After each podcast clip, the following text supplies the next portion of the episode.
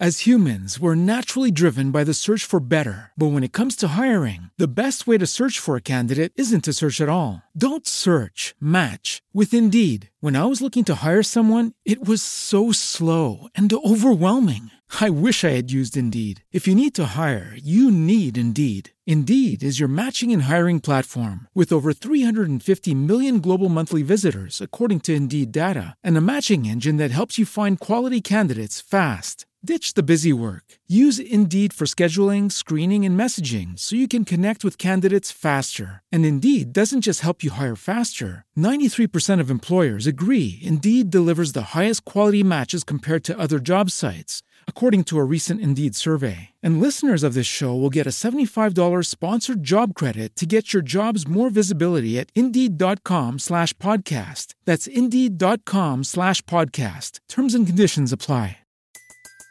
Everybody in your crew identifies as either Big Mac Burger, McNuggets, or McCrispy Sandwich. But you're the filet fish Sandwich all day. That crispy fish, that savory tartar sauce, that melty cheese, that pillowy bun. Yeah, you get it every time. And if you love the filet of fish, right now you can catch two of the classics you love for just $6. Limited time only. Price and participation may vary. Cannot be combined with any other offer. Single item at regular price. Ba da ba ba ba.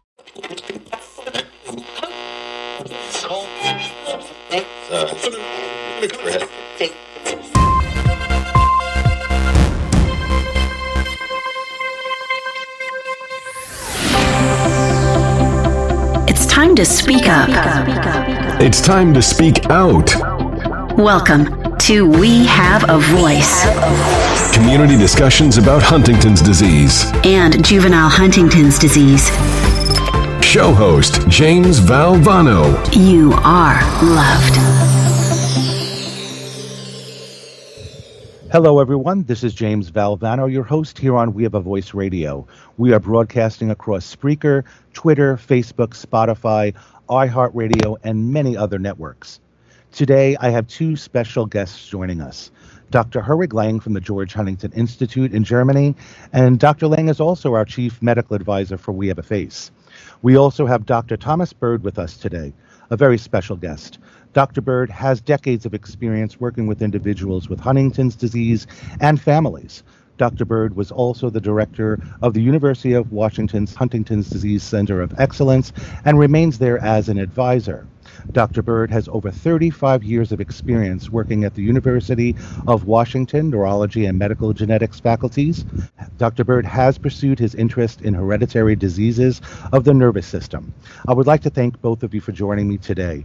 How are you, Dr. Lang, and welcome to the show? Fine, we had a nice day, and uh, we're all set to go on the radio show. Wonderful. And Dr. Bird, thank you so much for joining us today, and how are you? I am fine. It's my pleasure uh, to join you. Thank you. Well, I want to let the listeners know what topics that we will be discussing today. What is a center of excellence? How does a facility become a center of excellence? Should doctors diagnose Huntington's patients earlier so that a treatment plan can be put in place? And how can environmental factors help Huntington's patients regarding the onset of symptoms?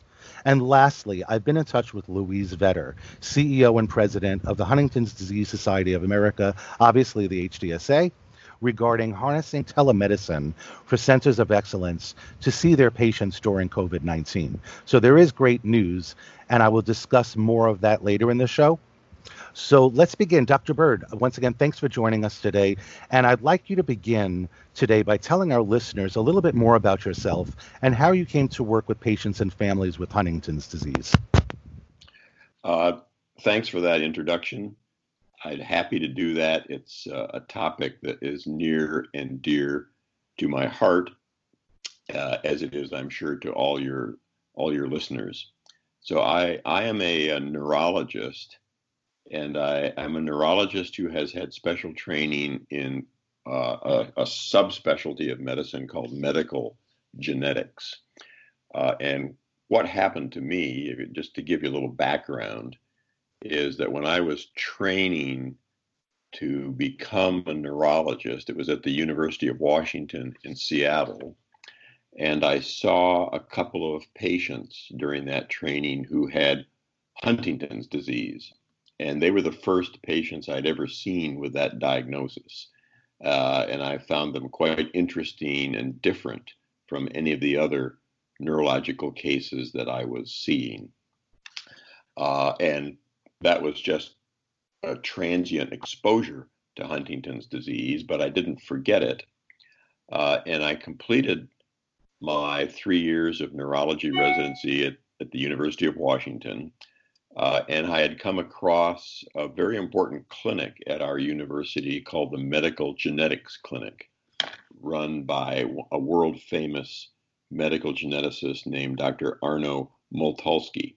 Mm. Uh, and I was fascinated by genetic diseases of the nervous system as I rotated through that clinic. So when I finished my residency, I applied to become a fellow in medical genetics with uh, Dr. Motulsky and his group. Uh, I was accepted and I did that. So I spent two years specifically seeing and studying genetic diseases of the nervous system. It happened, so that was in the 1970s. And in the 1970s, people didn't think very much about adults with uh, hereditary diseases. Uh, genetics was focused on pediatrics uh, and severe, usually autosomal recessive uh, diseases of childhood. So, not much thought was given to adults with genetic brain diseases, but I found it incredibly uh, fascinating. And as I was doing my rotation in medical genetics, a family came to the clinic, and it turned out to be the family of the man I had seen as a resident with Huntington's disease. And it was his son that was coming to clinic because in the subsequent years, he had developed symptoms of the disease, and we made the diagnosis of him. So I had seen now two generations of this family just by chance, and that made it especially interesting and personal to me. Wow. And, and years years later, we followed this family, and years later, I saw the sons of that man. So I saw the grandchildren, the grandsons of the original patient I had seen as a resident. So I saw three generations of this family, and it really brought, and they had juvenile Huntington's disease. And this really brought home to me what this disease was all about, how it affected individuals, the kinds of symptoms they had, and how it was seen over and over again in families because it's a dominant disease and each child is at 50% risk. Right. It was almost it was almost for me it was almost like recapitulating the experience of uh, George Huntington when he first discovered the disease because he had followed his father and grandfather around on their rounds and had seen families with this disease and then when he began to practice he was seeing the children and the grandchildren of those families so he was he had had that same kind of experience so I became extremely interested in Huntington's disease, and I and I felt that it was uh, important for three major reasons. The first was that it is uh, fascinating. It's it's it's unlike any other uh, neurologic disease. The way it affects people is different in almost every patient, and it can be unexpected. You never know what kinds of symptoms and problems an individual is going to have. Is it going to be the behavioral problems? Is it going to be the cognitive problems? Is it going to be the motor problems? Absolutely. It can, it can come on at any age. So it's a fascinating disease. Uh, and uh, it's an important disease. Although it's said to be rare, I don't really like labeling it as rare because it's not all that not all that rare. In my career, wow, which is which has now spanned uh, 50 years, uh, I've seen more than a thousand people with this disease. Uh, so I don't call it rare; I call it uncommon. It's not as common as, say, Parkinson's disease or or uh, Alzheimer's disease, but it's not rare either. There are lots and lots of patients with it. So I, I just I just say it's it's an uncommon but not rare genetic disease of the brain. I, I, I don't mean to interrupt you, but that is something I'll be quite frank with you. when our community listens to this, and they're listening to it now, you happen to be um, the first American doctor in my 10 years of advocacy and having Huntington's that has ever openly stated that it's not rare. I have been saying for a very long time that we're not rare, we're rarely known. So I want to thank you, Dr. Bird, for saying that openly because the thing that frustrates so many caregivers and patients is that we constantly hear the terminology rare disease. But we understand. I just wanted to interject there. I apologize, but thank you so much for for saying that.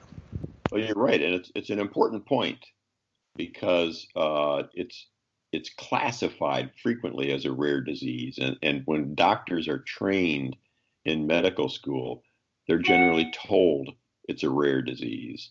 Uh, and so they don't pay much attention to it. They don't expect to see it, and then they're quite surprised when a family uh, turns up in their in their practice. Uh, but it, there, it's it's all over. Uh, there, there's there's there's not a city in our state of Washington, for example, that doesn't have a family with Huntington's disease. So it's just it's just not all that rare.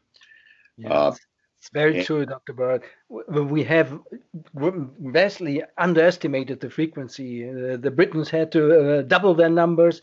Uh, we Germans were a bit luckier. We are only about uh, 25 to about percent of. So it's much more frequent. The latest data from genetic research they tell us that is even more frequent than we think probably at least 10 times more frequent in all these uh, cases that we were taught as senile chorea 80% of them were hd with late onset. So you are a very important point there. That is a frequent uh, disease not a rare disease. Right and you make an important point dr lang and that is that the genetic testing has changed uh, our view of this disease uh, and it's changed it in several ways. One is it's changed our recognition of uh, what ages this disease can be seen, and as you point out, it's particularly changed our view of of older people. Uh, definitely. Uh, and uh, it, it definitely can have its onset in older age, and that wasn't recognized. And because of that, as you have said, uh, it's now more frequently seen because the testing gets done and what used to be called bizarre behavior or antisocial behavior or uh, movements that couldn't be uh, better understood or senile chorea or a little dystonia the mm-hmm. testing gets done and it turns out to be huntington's disease so it's added to the list of people who actually have the disease the other thing that's happening in the united states i'd be interested to know if this is happening in germany is that because that diagnosis is being made, it's more apt to be added to a death certificate when someone dies. And a lot of epidemiologic studies on the frequency and prevalence of diseases in our country is based on death certificates. If a disease shows up on a death certificate, it counts as you're having the, had that disease in the community and I think Huntington's is showing up now more often on death certificates, and that's going to change the numbers as well. Does, does that happen in Germany? Well, uh, it has changed uh, since the advent of the genetic testing. Yes, definitely. Yeah. May I interject again? Uh, the one thing I love about the We Have a Voice show is that w- we go on so many tangents, and so many of them are so important. Now, I, I cannot stress to either one of you how important what you just said is. We speak weekly on our virtual support groups with patients and caregivers, and we've been telling um, our caregivers, the loved ones, how dire and how important it is to make sure when, God forbid, your loved one passes away, to make sure, because you can, state that it was due to Huntington's, they could put whatever else they wish. So, for an example, when my father passed away and my brother passed away, oh, you bet your bottom dollar, I made sure that they made it clear that it was due to Huntington's and et cetera, et cetera. This is something that we've been speaking about in our private groups, and now we are having two of the greatest doctors discuss this topic. So it's so important to bring this up within your family. I apologize once again for that interruption, but you're hitting on points that truly need to be discussed. And I can tell you from what you've just said, for example, if someone with Huntington's dies of a heart attack, or they die of cancer, or they die of pneumonia, that cause of death, heart attack, cancer, or pneumonia, is what gets put on the death certificate. But there is always space on the death, death certificate for other associated or relevant diseases. And that's where you can put in Huntington's, even if they died, the actual cause of death was something else. So that can Which, always be added yeah. to the certificate which is basically what happens because my father struggled with Huntington's and five different cancers. Hmm. so, uh, you know, when we talk about the death itself, um, correct me if I'm wrong, 99.9% will be based on heart failure. It will be based on pneumonia. It will be based on something that, let's face it, um, uh, one of the reasons why so many have not been reported is due to the fact that it doesn't specifically say Huntington's on there. We need to be more diligent as patients and caregivers to make sure that it's not just oh we need to put it on the death certificate, but it's correlated in that way so that it's I hate to say this, but it's also about the statistics that we need to show. Right. Uh, so James, let me now let me mention two things to sort of uh, bring us up to date. First thing I'd like to mention is that when I realized that this was not a rare disease and that I was seeing hundreds and hundreds of patients with it, and they were so fascinating, I noticed that there really wasn't a book for the general public about this disease, and that most persons in the general public were not familiar with it. And because it was so important and so interesting, uh, I decided to write such a book. Uh, and Wonderful I, idea. I and a did, wonderful book. I did it. It was published last year. If I if I may put in a little plug. Uh, Please title, do. Please the do. The title of the book is "Can You Help Me," and it's published by Oxford University Press, and it's available through Amazon. It's available through Kindle. Uh, it, it's easy to order and get a hold of, and I it, it's for the general public. But I think it's also helpful to families with Huntington's because it shows the bigger world of Huntington's disease. And people often in their families don't realize the amazing manifestations. As humans, we're naturally driven by the search for better. But when it comes to hiring, the best way to search for a candidate isn't to search at all. Don't search, match with Indeed. When I was looking to hire someone, it was so slow and overwhelming. I wish I had used Indeed. If you need to hire, you need Indeed. Indeed is your matching and hiring platform with over 350 million global monthly visitors, according to Indeed data, and a matching engine that helps you find quality candidates fast. Ditch the busy work. Use Indeed for scheduling, screening, and messaging so you can connect with candidates faster. And Indeed doesn't just help you hire faster. 93% of employers agree Indeed delivers the highest quality matches compared to other job sites according to a recent Indeed survey. And listeners of this show will get a $75 sponsored job credit to get your jobs more visibility at Indeed.com slash podcast. That's Indeed.com slash podcast. Terms and conditions apply. And variety that this disease can uh, can cause. And so I think it's helpful for families as well. Yes, and definitely is a very important uh, guide for those working in the Center of Excellence because uh, what you wrote there it covers the full spectrum from juveniles with behavioral to uh, late onset to, to, the problems with the law and uh, finding them in jail and getting them out. That is so important that all centers know about these issues and you describe them so lively and so uh, strikingly that everybody can understand what HD Huntington's disease is all about.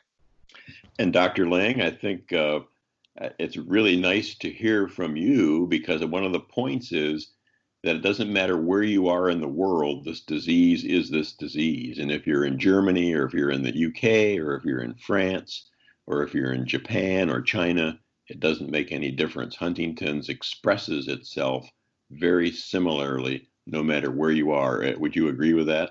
Yes, yes, and uh, I loved one uh, term uh, you used that is a canary in the mine because societies can be judged how well they uh, take care of Huntington's disease. We did awful in the Third Reich. Uh, they were killed like Jews, like political opponents. They were sent to uh, death hospitals. Awful and uh, things are pretty uh, down the uh, standards still.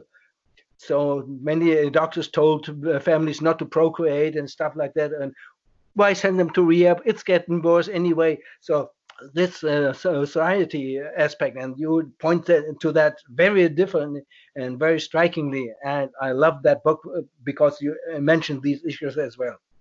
Yes, people, our societies, when people are acting different, when they seem to be outliers, uh, and they it's obvious there's something uh, quote wrong with them. Our society tends to shunt them aside and ignore them, uh, and they're not recognized as having a, a disease of the brain that they can't help. It's not their fault. Uh, and they need assistance and they need support and they need resources. And societies tend to ignore and push aside people like that. And they don't get good care. They don't get resources. They're uh, they're they're left out of the community picture, and uh, it's and it's not just Huntington's disease. It's people with all kinds of brain diseases, particularly psychiatric ones, schizophrenia, manic depressive illness, bipolar disease uh, that kind of thing. Uh, and right, I say that Huntington's is sort of the canary in the mine. Uh, it, it's telling us that there's this very important population that needs to be recognized and needs more resources and more care. Absolutely.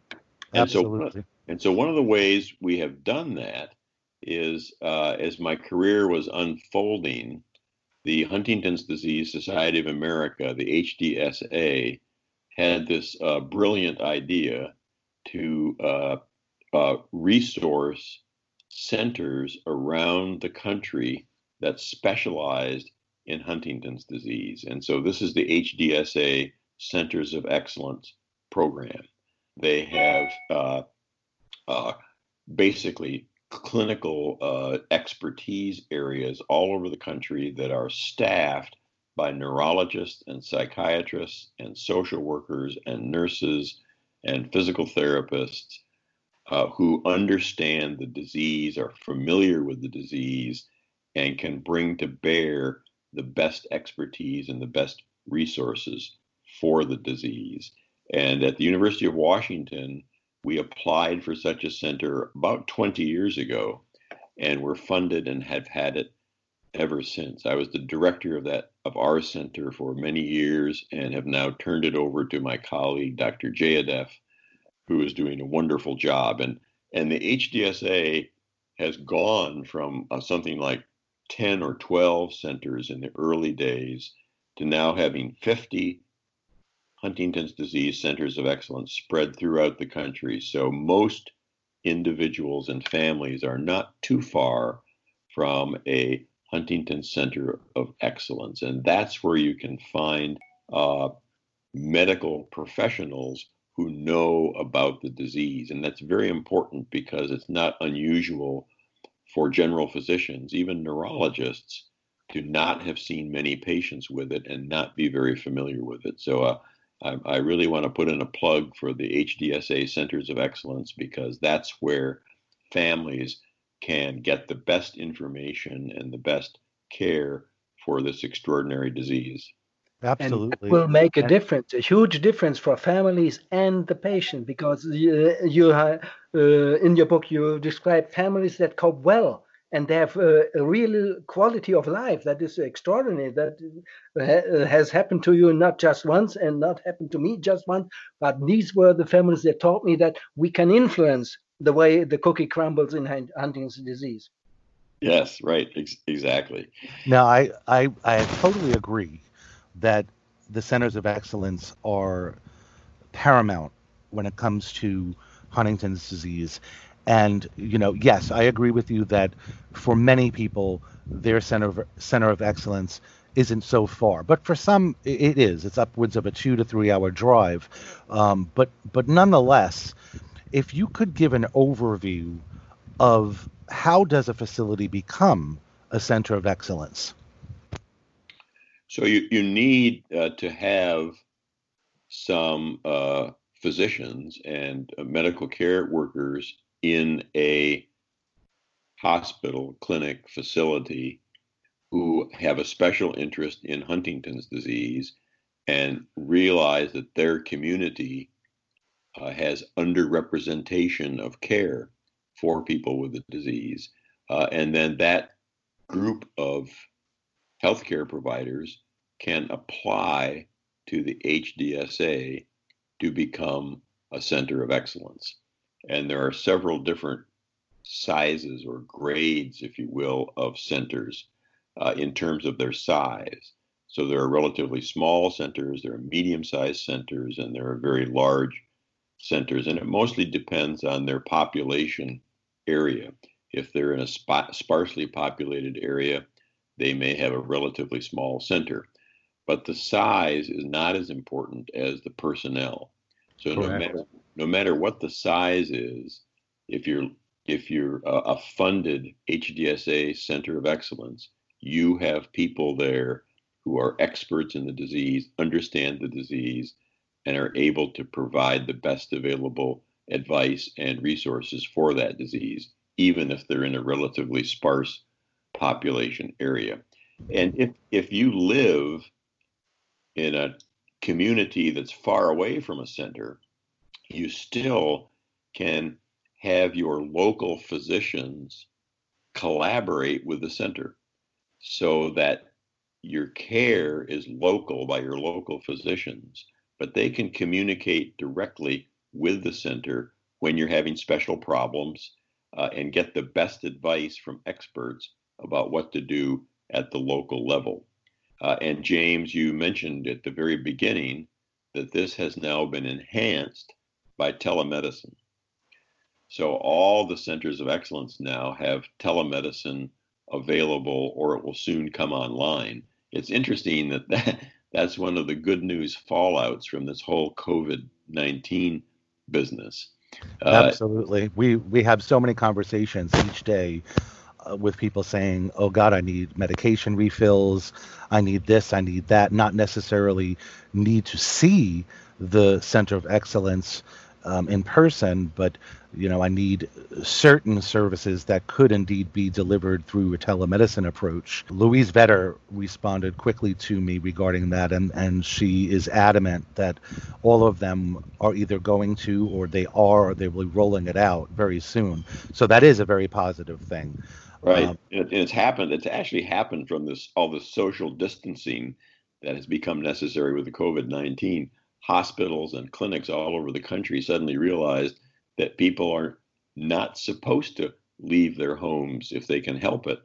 Uh, mm-hmm. and, so, and so the best way to communicate with them is to uh, use telemedicine. So that so hospitals and clinics have been scrambling to bring that online, and I think they've been uh, pretty successful.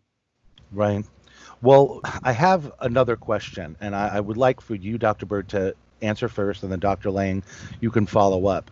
Mm-hmm. From from a patient's point of view, and also a caregiver's point of view, for many years now, chorea was indeed the targeted diagnostic criteria for a diagnosis.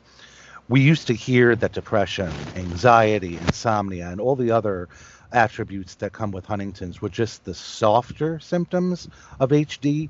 However, I've noticed, and there's been much change over time.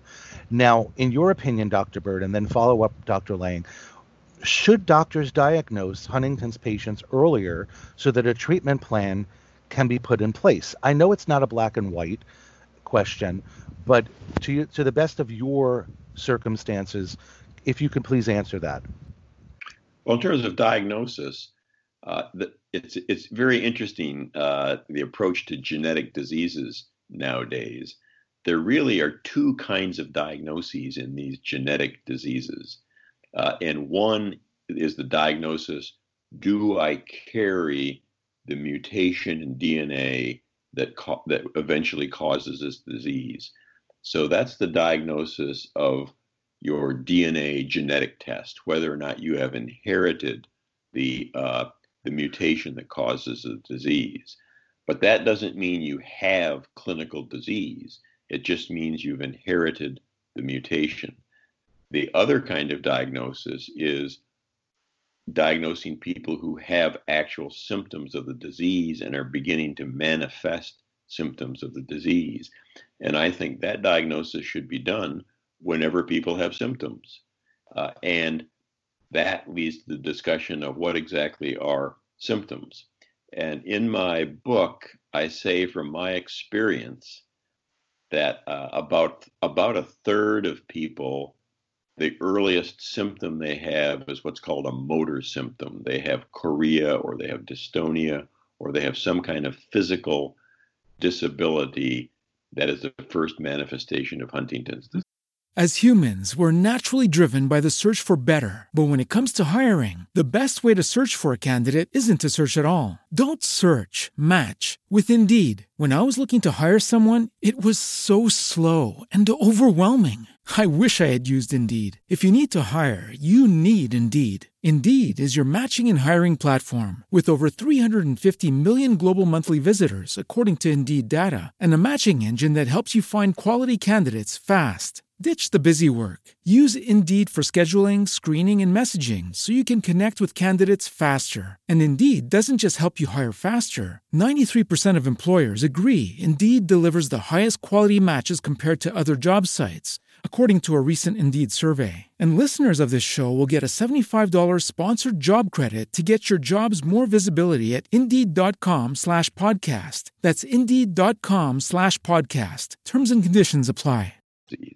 Agree. Uh, another third of people have a behavior, mental problem, personality problem. That's the earliest manifestation. They don't have any movement or motor problem at all. It begins as a personality change, a behavior change, a cognitive change. And that's the first symptom of the disease. And that can happen years before the motor problem. And then another third, it seems like both things happen about at the same time. They come into the clinic and they've had a behavioral change. And when you look at them, you see they also have some chorea. So both things have happened at about the same time. I completely so agree. Couldn't yeah. be more accurate as you've uh, said, Dr. Bird. This is probably one third, one third, one third. Based on the fact that as a patient and a, a previous caregiver, we literally are in the trenches within multiple Facebook groups and, and other various social media outlets. And back, I would say, a few years ago, we would hear from so many caregivers they just will not diagnose without physical onset of chorea. But the patient is depressed anxious, can't work. They cannot be in, in, a, in a room with people for long periods of time. The employer is not making uh, the adjustments that he or she may need to continue to work, or that patient uh, uh, is hasn't worked because they, they got fired or whatever the case may be, but they're just not showing what we would consider is the bar to be met by whether it be doctors at centers of excellence or our own primary care physicians, because let's face it, there are many who have been diagnosed by their primary care physician. So when we talk about what manifests, can we discuss more about what you consider the um, behavior? Because the underlining is so much more. There's the depression, the anxiety, the insomnia, promiscuity, drug abuse, alcohol abuse that, let's face it, a diagnosis does not happen. They're not able to get the medical that they need to be proactive and, and move on in their life because majority of the people that we speak to say we're not worried about the chorea we're worried about everything else Right. So you have to take each case individually. Each one is different. They're not all the same. The most, in terms of the non motor symptoms, I think the most useful is a behavior change, a personality change. If the family, the spouse, or other family members say, something's happened that's different in our loved one, their personality, their behavior is not what it used to be. They used to be a calm, collected, friendly person, and now they're uh, cranky, they're unpredictable, they lose their temper more easily, uh, and they're doing things that they never would have done before. That's the best kind of behavior change that's highly indicative of developing the disease. As you mentioned, other things can happen, but they're less specific. An important one is depression. So, depression can certainly go hand in hand with Huntington's before the diagnosis is ever made. But depression is not rare in the general community, and it's not rare in Huntington's families, and it's not rare in people in Huntington's families who do not have the disease because their, their family situation can be very uh, uh, distressed and they can be depressed because of Huntington's in their family, even though they have not inherited it. So it's, it's not a it's not a one to one sign of the disease. But that's why such people need to be seen by experts who have knowledge of the disease and can sort out all these different cognitive and behavior changes to help the family decide whether or not they should pursue uh, genetic testing and whether or not they're also showing other signs of the disease. But it needs to be taken on an individual basis every, every person is different. Absolutely, I totally agree, and that's uh, that's basically what we've been saying. It's not a one size fits all disease, and you know I'm I'm hoping that today's show is going to let the uh, population understand more about it. Um, this is an open and honest conversation that, in truth, should have happened many, many years ago.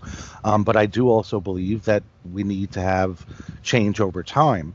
It's just that there's so many the, the way we need it james the yeah. societies they uh, now have a pre-symptomatic phase that's fine if you don't have any uh, symptom neither motor nor behavior or cognitive or whatever then you are pre-symptomatic. That's okay. You have the mutation but your brain is working 100% but then they called uh, a phase before motor onset prodromal.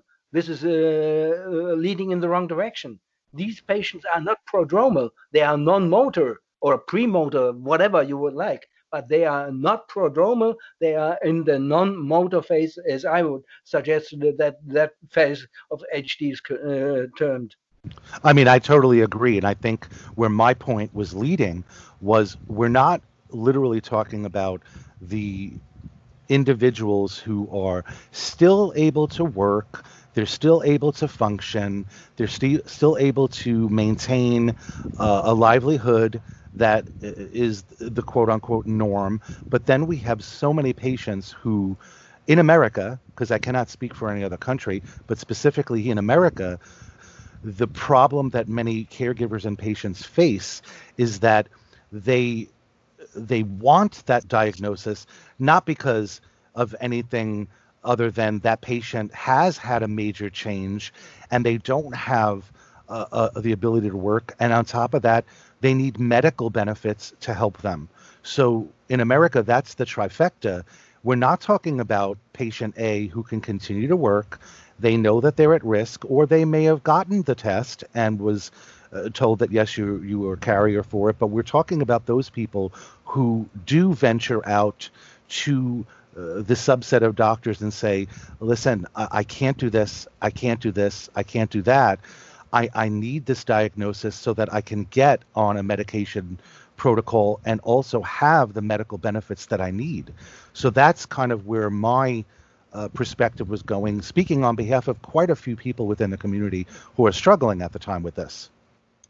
And I agree. And, and those kinds of people, at least initially need to be seen by someone who has uh, a depth of knowledge about Huntington's disease, an expert who is familiar with the disease, is familiar with these cognitive and behavioral changes, and is willing to take that into consideration. Absolutely. And, and knows how to put the story together and do what's best for the patient. That's not always easy.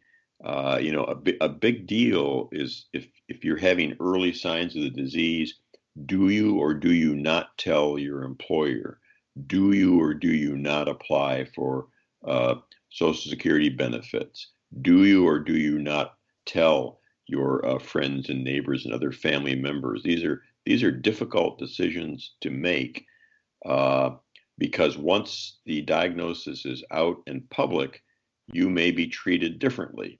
Mm-hmm. And on, mm-hmm. on the one hand, you may be treated better, and on the other hand, you may be discriminated against. Uh, so guaranteed, have, absolutely. You, you, have to be quite cautious about uh, about yes. those kinds of decisions, and you need to work that out together with your family members and with the healthcare providers who oh, are true. knowledgeable about the disease. Very, very true. It's time for a short break. Thank you for listening to We Have a Voice Radio.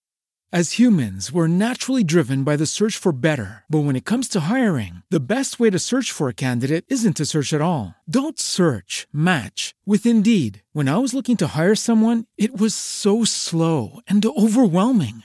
I wish I had used Indeed. If you need to hire, you need Indeed. Indeed is your matching and hiring platform with over 350 million global monthly visitors, according to Indeed data, and a matching engine that helps you find quality candidates fast. Ditch the busy work. Use Indeed for scheduling, screening, and messaging so you can connect with candidates faster. And Indeed doesn't just help you hire faster. 93% of employers agree Indeed delivers the highest quality matches compared to other job sites, according to a recent Indeed survey. And listeners of this show will get a $75 sponsored job credit to get your jobs more visibility at Indeed.com slash podcast. That's Indeed.com slash podcast. Terms and conditions apply.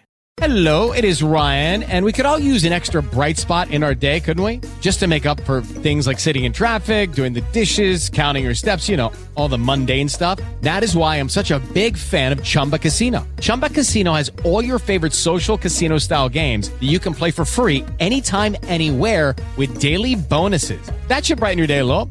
Actually, a lot. So sign up now at chumbacasino.com. That's ChumbaCasino.com. No purchase necessary. VGW. Void were prohibited by law. See terms and conditions. 18 plus. I'd like to ask you, Dr. Ling, first about environmental factors. Now, Dr. Ling, you and I have been talking about this for a very long time.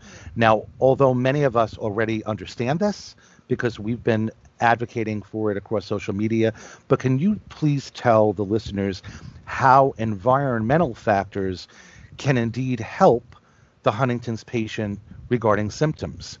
Yeah, I was lucky that I was uh, brought to that conclusion very early on in my career in the early 1980s. I uh, was uh, seeing uh, twins, monozygotic twins that were genetically identical, and the uh, young, uh, the one I saw first, he had problems from age 16 on, behavioral issues, lost his driver's license, lost his job. He was in trouble, and when I first admitted him to my psychiatric hospital, I got a call next day uh, from a marine uh, physician. He said, I have a marine. Uh, he is kind of strange on when he walks on the ship. And I said, I suppose he has Hunting's disease. What do you think? He said, Wow, how do you know? I said, I have his twin brother here. So he the uh, the other twin he was uh, living a normal life had a good relation he uh, went to university he tried to finish his study of architecture. By the end of that study he felt problems in uh, fine uh, motor behavior and in the cognitive uh, charge of the study. So he quit and went back to the army to serve in the marine. And later in my career i saw twin brother brothers not twins, but they were nine years apart in age. And they have the same CAG now. And what happened? The elder, uh, they both lost their uh, uh, mother uh, that was carrying the gene because she showed signs to cancer. And it happened that uh, the father remarried, and that was a stepmother in the worst sense. So the older of the two had to endure that uh, struggle uh, for life only for two years. Then he left the family, and the other had to stick with that into that for nine more years. He suffered a fatal blow there for his uh, resilience. And later on, he chose a job where you only get stress in the IT business. You only get calls from people that are discontent the machine is running, uh, not running, the uh, computer program is not running. How come you haven't fixed it yesterday? Never uh, get a call that, whoa, the machinery is running for two weeks now. Thank you for that. That doesn't happen. So he's always in stress. He must uh, uh, do things uh, on a very strict time scale. And the other one is still working, flying a small plane, enjoying life. So that taught me again that life circumstances are vital and we are imprinted in uh, childhood. How resilient we are in life and stressing agents so the younger one he was uh, hit by the disease uh, now 15 years ago. And so we have almost 25 years difference in age of onset in these two. The elder one probably will never show motor symptoms or cognitive symptoms at all. Wow yeah, that is definitely food for thought. And and your take on it, Doctor Bird? So yeah, we get asked this question a lot uh, about what what in the environment could be influencing the disease. It's it's, it's very difficult to uh, pick and choose and sort that out. Obviously, a couple of things that we've definitely noticed that I think impact the disease in a negative way, uh, and one is alcohol, uh, and the other is drugs we have people who have uh, been alcoholics, uh, and I believe they have more problems with their Huntington's and tend to have earlier onset. We have people who have been drug addicts uh, on a number of different kinds of opioids. They appear to have more trouble with their Huntington's and earlier onset. So I think those two things in the environment very negatively influence the disease. And then I think, as Dr. Lang was pointing out, if you're raised in a dysfunctional family or social environment, uh, that impacts you negatively as well. I mean, it would impact anybody who's raised in a dysfunctional environment, but I think it's particularly uh, a negative influence on people with Huntington. So those are the things in the environment uh, that I've seen that I think really make a difference. Other things, you know, for people talk a lot about diet. I think I think you need to have a healthy diet, uh, but I don't think there's any one specific thing in the diet that makes a difference, positive or negative, other than alcohol. Uh, so have a healthy diet, but you know, vitamin supplements and and uh, organic versus not, and so forth. There's no there's no evidence that that really makes a difference. Now, moving on to another person who is an amazing human being. I love her to death. Dr. Jan Nolta of UC Davis, California. She's an outstanding scientist and a dear friend of all of us in the Huntingtons and juvenile Huntingtons community. And she is literally in the trenches with us since I've met her. Now, she taught us something a few years ago, and it was amazing. BDNF, brain derived neurotrophic factors. Now, for our listeners who are not familiar with what BDNF is, what I'd like for each of you uh, to do is talk about that and tell us how BDNF can provide advantages for patients. So, as you said, it's a trophic factor, uh, and it it uh, influences growth of nerve cells, uh, and it was discovered many years ago, uh, and it's being uh, used experimentally to see how it may or may not benefit specifically people with Huntington's disease. So it's part of the larger uh, enterprise that's going on to study possible treatments of this disease. And there are a lot in the pipeline. That's one of them. Uh, it's going to take time uh, and careful analysis before we know what makes a difference. But because there are a lot of treatment trials now in the pipeline, I think in the next uh, two to three years, we're going to know a lot more about potential treatments for this disease, and BDF is one of many.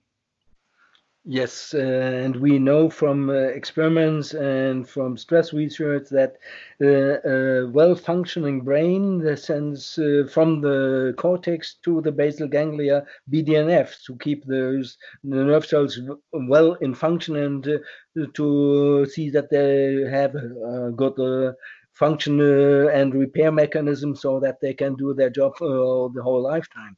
And this is something where the environment comes in when you have uh, your brain in the uh, perfect mode that you are relaxed, not stressed, and feeling happy, then the BDNF level will be optimal and the activity in the basal ganglia will survive much longer than uh, when you live uh, under constant stress and uh, uh have a BDNF deficiency because you are either overstressed or not really working hard enough. So under stress is not helpful either. So in the middle of the road for exercising or uh, living your life. That is the optimum for every uh, brain, and especially if it's vulnerable, like in Huntington's disease, because the metabolism is not as stable as it used to be.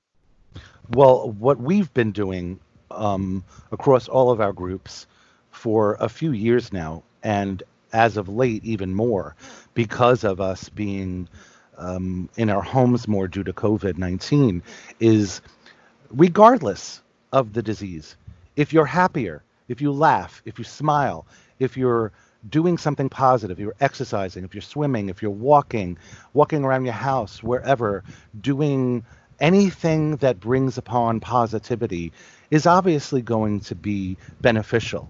So we have always um, harnessed and pro- been a proponent of BDNF because majority of our patients and caregivers, and both of you know, it's a stressful life as it is. And then when you compound that with what we're going through with COVID nineteen, it make it makes it even more stressful. So we've been, you know, monitoring patients and talking to them. Try to be active. Get in the sun for a little bit. Do some puzzles. Draw. Color. Listen to music. Dance pick pick something that's going to make you feel better and positive. You know, obviously, with a healthy diet, with supplements and things of that nature, what can it hurt? It could only help. So we've been seeing so many patients go from a depression into now we're supporting more, we're working together more, we're having more video chats, and and people are feeling better they're doing better you know. So that's why i wanted to bring up the bdnf factor. So joe james i have a chapter in my book on that exact topic. The title mm-hmm. the title of the chapter is enjoy the moment. Uh, and, absolutely. and I, I discuss in there a patient with huntington's who took up dancing with lucky landslots, you can get lucky just about anywhere. Dearly beloved, we are gathered here today to. Has anyone seen the bride and groom? Sorry, sorry, we're here. We were getting lucky in the limo and we lost track of time. No, Lucky Land Casino, with cash prizes that add up quicker than a guest registry. In that case, I pronounce you lucky. Play for free at LuckyLandSlots.com. Daily bonuses are waiting. No purchase necessary. Void where prohibited by law. 18 plus. Terms and conditions apply. See website for details. I discuss a patient with Huntington's who took up bowling. I discuss a patient with Huntington's who loves to play uh, softball. Uh, and so that's the exact point that you're making is yes. just because you have the diagnosis of this disease doesn't mean that you can't do uh, enjoyable things. And people That's should. message in your book that uh, you can do a lot and you can do the right things that will increase your quality of life instantly and will give you a better prognosis. Right now, there are Huntington's and juvenile Huntington's patients who are not ambulatory. They're unable to do a lot of what they used to do. And I want to bring up um, Erin Wade, which is Cindy Moore's um, daughter who has juvenile Huntington's disease. Cindy is the president of We Have a Face Canada. And I have witnessed firsthand by spending quality time up there, whether it was uh, doing a walk um, or filming, that Erin is living a longer and healthier life because her family, especially the caregivers uh, family members and uh, number one, um, Cindy, they work inclusivity. Erin is not laying in the bed every day. She's out on the couch. She's watching her horror movies. That's one thing she and I have that we both enjoy. And she is with the family all the time. They treat her no differently. And even though she's non ambulatory, she can still laugh and she can still have fun, and they include her in everything. So, for those who are listening who have a loved one who is in the advanced stages, whether it be JHD or HD, inclusivity matters. Uh, yes. On that point, I have to say I have a chapter in my book on juvenile Huntington's disease, and people who have read the book have told me that that's one of the most moving chapters in the book. Amen. It's about, it's about a little girl who developed signs of the disease when she was about seven or eight years old, uh, and her teacher in elementary school found out about the diagnosis, and rather than let the children reject her and ignore her, they brought her into the center of the school community, and they they gathered around her and supported her and talked about her problems and really were very inclusive in her school community. And she loved it. She had a wonderful time. The children got a lot of positive feedback for doing this. Uh, and the, the teacher was really remarkable. And it's an example of how a small community surrounding a person with Huntington's, especially juvenile Huntington's, can make a huge positive difference in their life. Absolutely. And I've seen it firsthand. Absolutely. And it, it's not always easy, and not everyone is in a circumstance that they can. Um, but there are very small things that can be done to provide uh, beneficial environmental factors and inclusivity. Um, and that's, I mean, that's regardless of the disease itself. You know, everyone needs to be included, regardless of the disability or the disease. So th- that's one of the major points especially what we're experiencing right now, being closed off from family, friends, and activities that we're used to doing, that try to do as much as you can in the house. I, I would assume both of you would agree with me as well. Yeah, absolutely. Yeah, yeah, yeah. And I have to agree with Dr. about that story of that uh, young uh, uh, girl that was so supported by school uh, kids wonderful just a wonderful story and that should be uh, mandatory for every uh, center of excellence to read that what we can do and even with juvenile hd if the diagnosis is there at time and if everybody around them is informed well enough that there's so much to do and that is so effective yeah, and I will definitely put um, your book out on social media because I'm going to get mine today. And um, I, I, just want to thank both of you so much for your time. Uh, this has been an incredible show. Um, it means a lot to me, and I know it's going to mean a lot to our patients and caregivers on a global scale. Um, so I, I want to thank you again, Dr. Dr. Bird, for joining us. Um, I, I, I want to have you back on the show if you'd be okay with that in the future. It was a it was a great conversation, and I enjoy talking about this topic. Wonderful. And Dr. Lang, Thank you for always being there with us as our senior medical advisor. Um, we love you dearly, and your input is always amazing. So thank you for joining us. That has been a pleasure again, and uh, talking with Dr. Bird that filled my heart. Absolutely.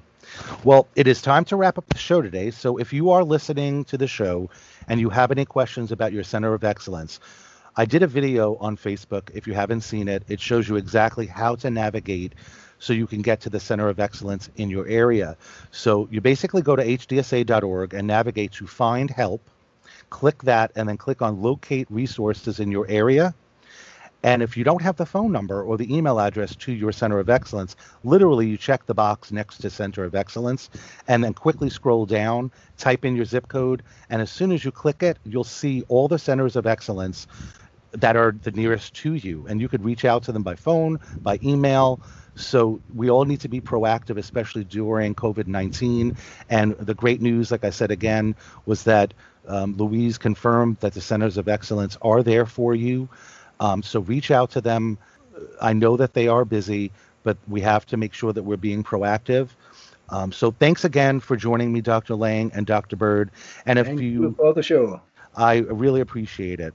Now, I want to thank all of you for tuning in today, and please be sure to click follow on our show page and stay connected to receive information about our upcoming shows. And we look forward to broadcasting many more shows in the upcoming weeks. Thanks again, and always remember you are loved. Judy was boring. Hello. Then Judy discovered ChumbaCasino.com. It's my little escape. Now Judy's the life of the party. Oh, baby, Mama's bringing home the bacon. Whoa, take it easy, Judy. The Chumba life is for everybody. So go to ChumbaCasino.com and play over 100 casino style games. Join today and play for free for your chance to redeem some serious prizes. ChumbaCasino.com. No purchase necessary. Void where prohibited by law. 18 plus terms and conditions apply. See website for details.